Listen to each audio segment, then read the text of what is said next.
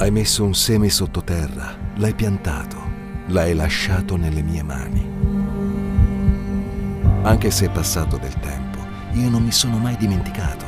Ho usato le tue stesse lacrime quando eri senza forza per annaffiarlo. Quando sembra che tutto possa solo andare peggio. Quando non sai come continuare la tua storia. Ricordati che io sono il grande autore. Quando sembra che tutto sia al buio, ricordati che io sono luce.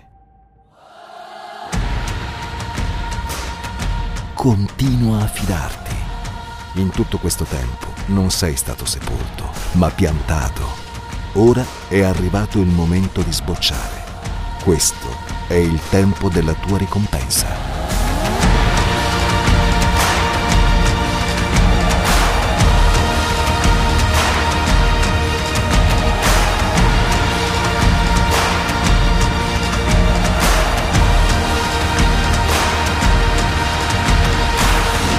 Harvest 2023, quando Dio usa le tue lacrime per far fiorire il deserto.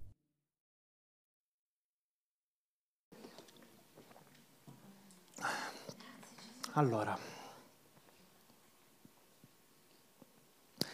quindi lo Spirito Santo ha iniziato a eh, ministrarmi sull'importanza della Chiesa, come dicevo all'inizio. Eh, e come diceva Joe, Già ho parlato di avanzare, quindi l'importanza della Chiesa è avanzare. Ora collegheremo i due punti piano piano.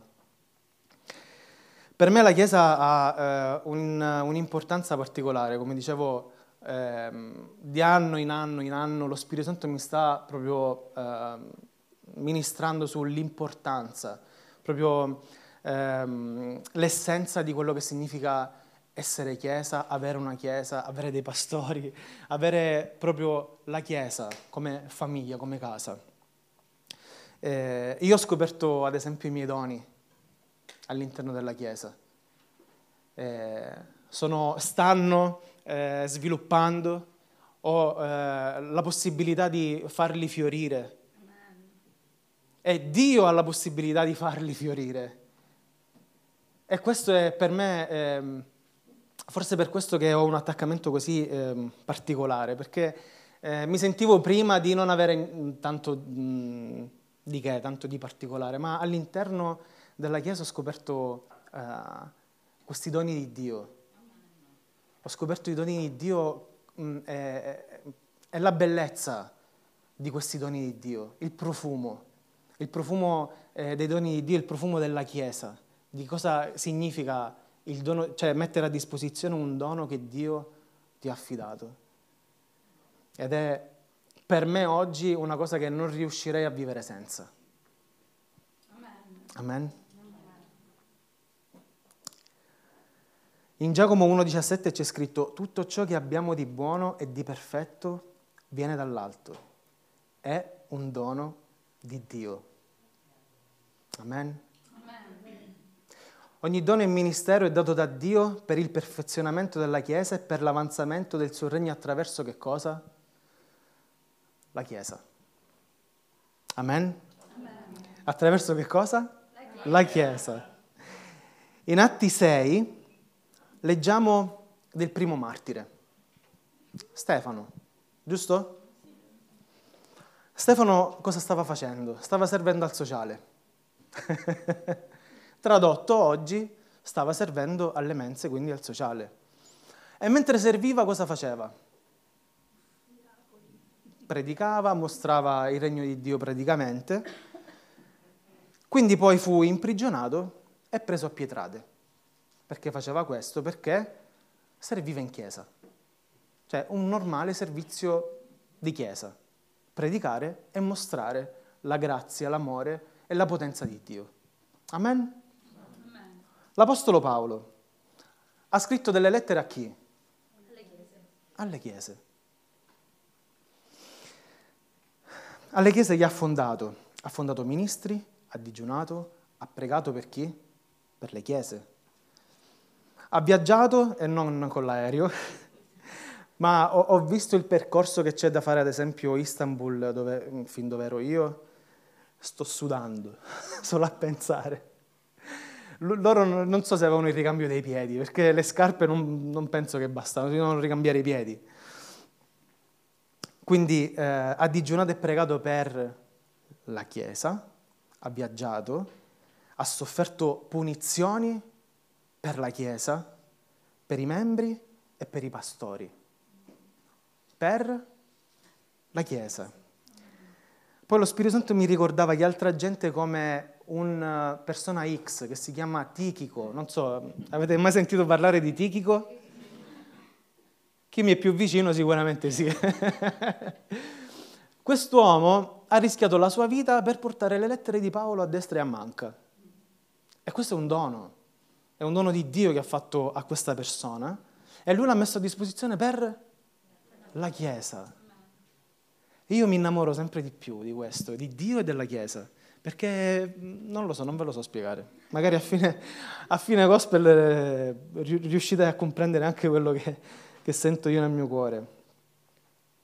Poi ovviamente sì, ci sono Timoteo, Tito, Filemone, Febbe, Priscilla, Aquila, gli apostoli Andronico e Giunia, Terzio che scrive la lettera al posto di Paolo, Gaio che ospitava la chiesa in casa e potremmo qua elencare, io Romani 16 mi piace tantissimo, sono solo nomi, ma mi piace tantissimo perché è gente che magari non ci soffermiamo tanto spesso, gente ignota, ma è scritto, è scritto lì nella Bibbia, gente che ha servito la Chiesa, ha usato il dono di Dio per servire la Chiesa ed è scritto nel libro più letto al mondo, la Bibbia.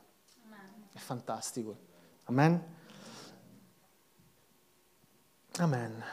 Però c'è, eh, lo Spirito Santo mi ricordava una persona che non ha messo a disposizione il suo dono per la Chiesa, per il regno di Dio. Matteo 19, 16 dice, il giovane ricco, Cosa devo fare per ereditare la eh, vita eterna? Risposta, dai tutto ciò che hai.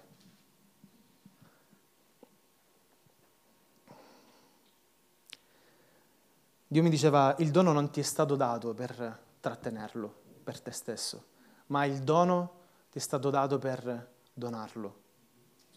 Amen? Come la salvezza. Noi abbiamo ricevuto gratuitamente e gratuitamente dobbiamo donare. Amen? Siete con me? Amen. Il giovane ricco sapeva, la cosa simpatica è che sapeva di essere tanto ricco, aveva un sacco di proprietà, dice la parola di Dio, ma lui ha amato più il dono del donatore. E io vorrei che eh, iniziassimo a, a pensare dentro di noi tutto quello che lo Spirito Santo ci ha dato, tutto quello che lo Spirito Santo ci ha donato. Se lo stiamo trattenendo per noi o se lo stiamo rilasciando come ci, dice, ci insegna la parola di Dio. Se ci stiamo attaccando più al nostro dono piuttosto che al donatore.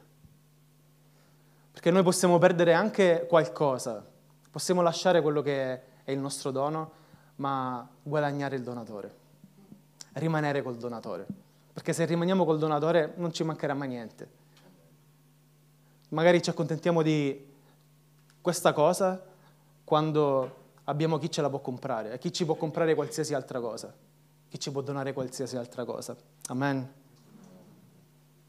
Iniziamo a fare un po' di screening. Eh, Efesini 4, 1, 16. Leggiamo un pochino.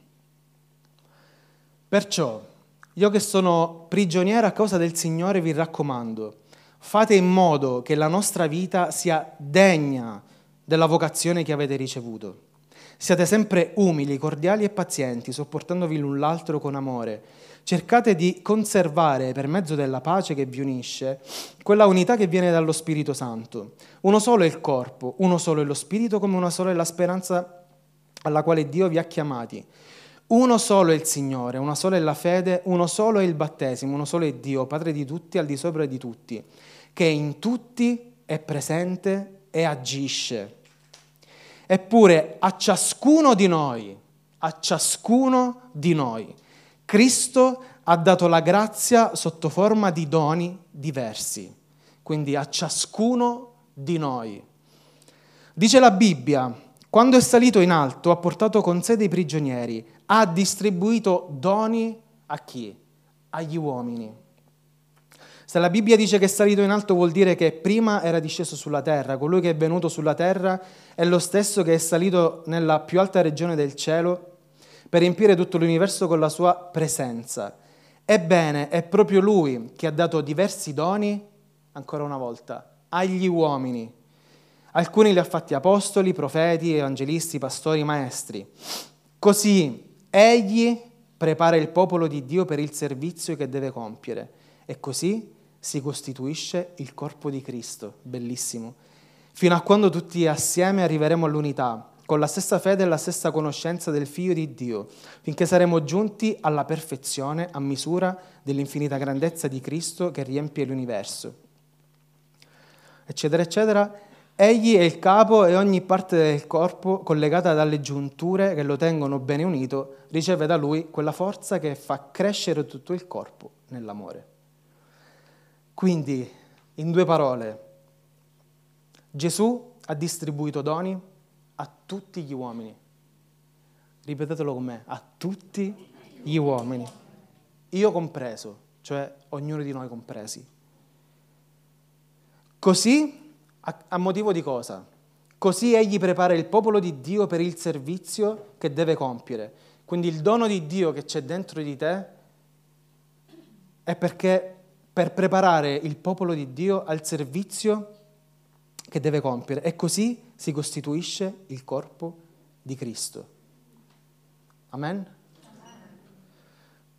Quanti di noi sanno di avere un dono? Potete alzare la mano. Un'altra domanda un po' più scomoda. Quanti di noi hanno separato questo dono per il regno di Dio?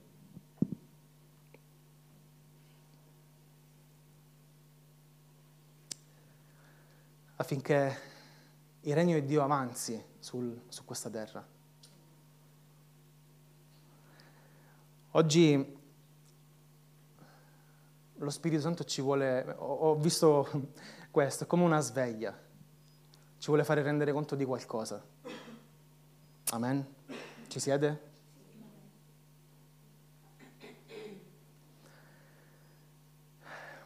Cristo ha scelto la Chiesa come sua sposa. C'è un motivo, no?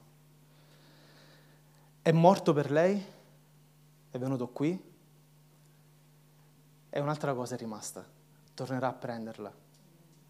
Tornerà a prendere la sua sposa. Tornerà a prendere la sua chiesa. Lui ci ha fatto dei doni. Salito, la Bibbia c'è scritto, salendo in cielo, lui ha fatto dei doni agli uomini, a tutti gli uomini, a ognuno di noi per l'avanzamento del regno di Dio e per la crescita della Chiesa. Ma oggi ci sta dicendo cosa ne stiamo facendo. Lì eh, in Turchia ho sofferto, ho sofferto la mancanza di libertà.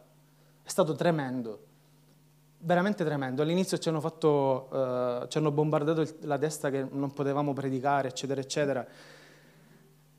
E dentro di me è, è successo qualcosa cioè, eh, fare la, eh, il paragone di dove sono io adesso, con la libertà che ho, e fare il paragone di lì, con la libertà che non ho, allora cosa ne stiamo veramente facendo del dono di Dio nella nostra vita? Noi abbiamo ancora l'opportunità di, eh, e la libertà completa di esercitare il dono di Dio nella nostra vita per l'avanzamento del regno di Dio nella nostra città, nella nostra chiesa. Ma in realtà, Pietro, cosa ne stai facendo? Ci siete? La parola di Dio ci insegna che la terra sta aspettando con impazienza che cosa? Conosciamo la Bibbia a memoria ormai ma che cosa ne stiamo facendo? Lo Spirito Santo mi diceva queste parole che vi voglio leggere. Le ho volute appuntare per non perdere nemmeno la virgola. Bisogna stare attenti perché Dio è santo. La Chiesa è la sposa di Cristo e abbiamo il privilegio di onorare il Re dei Re, il Signore dei Signori, con qualcosa che Lui stesso ci ha donato a questo scopo.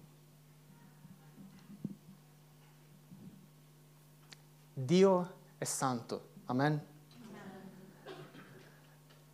E allora forse dobbiamo onorarlo un pochettino di più, questo Dio santo. Amen. C'è un passaggio in Esodo che voglio leggere con voi, 4, 24, 26. Ok.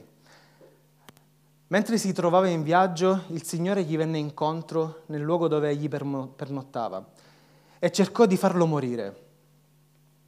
Allora Sefora prese una selce tagliente, recise il prepuzio di suo figlio e con quello gli toccò i piedi dicendo tu sei per me uno sposo di sangue. Allora il Signore lo lasciò.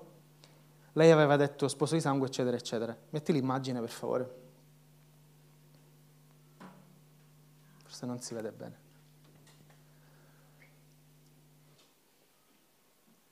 Sefora prese lì un, una pietra e recise il prepuzio del figlio, così. Perché? Mosè era stato chiamato, gli era stato detto tutto quello che doveva fare, lui aveva accettato, eh, si erano messi d'accordo con Dio, è partito. E allora perché dice che Dio era passato e lo voleva fare morire. Perché Mosè non aveva separato il dono di Dio, suo figlio. Non era circonciso. Non era stato separato. La circoncisione è separazione, è santità. Non aveva separato il dono di Dio.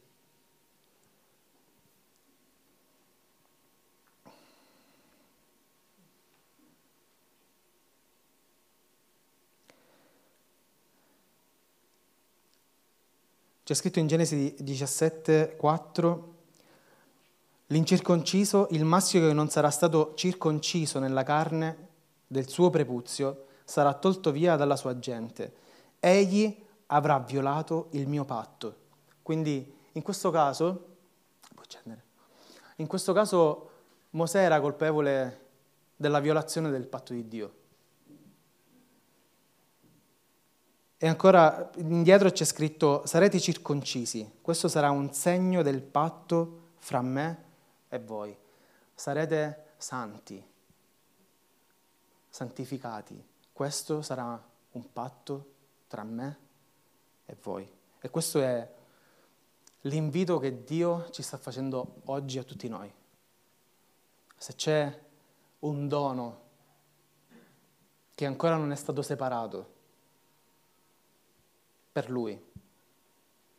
Se siamo tornati indietro da qualcosa, se ancora magari non lo sapevamo, semplicemente questo. Oggi lo Spirito Santo ci dà l'opportunità di santificare, di separare questo dono che Lui stesso ci ha fatto per l'avanzamento del regno di Dio in questa città e per l'avanzamento di, della Chiesa in questa città. Amen.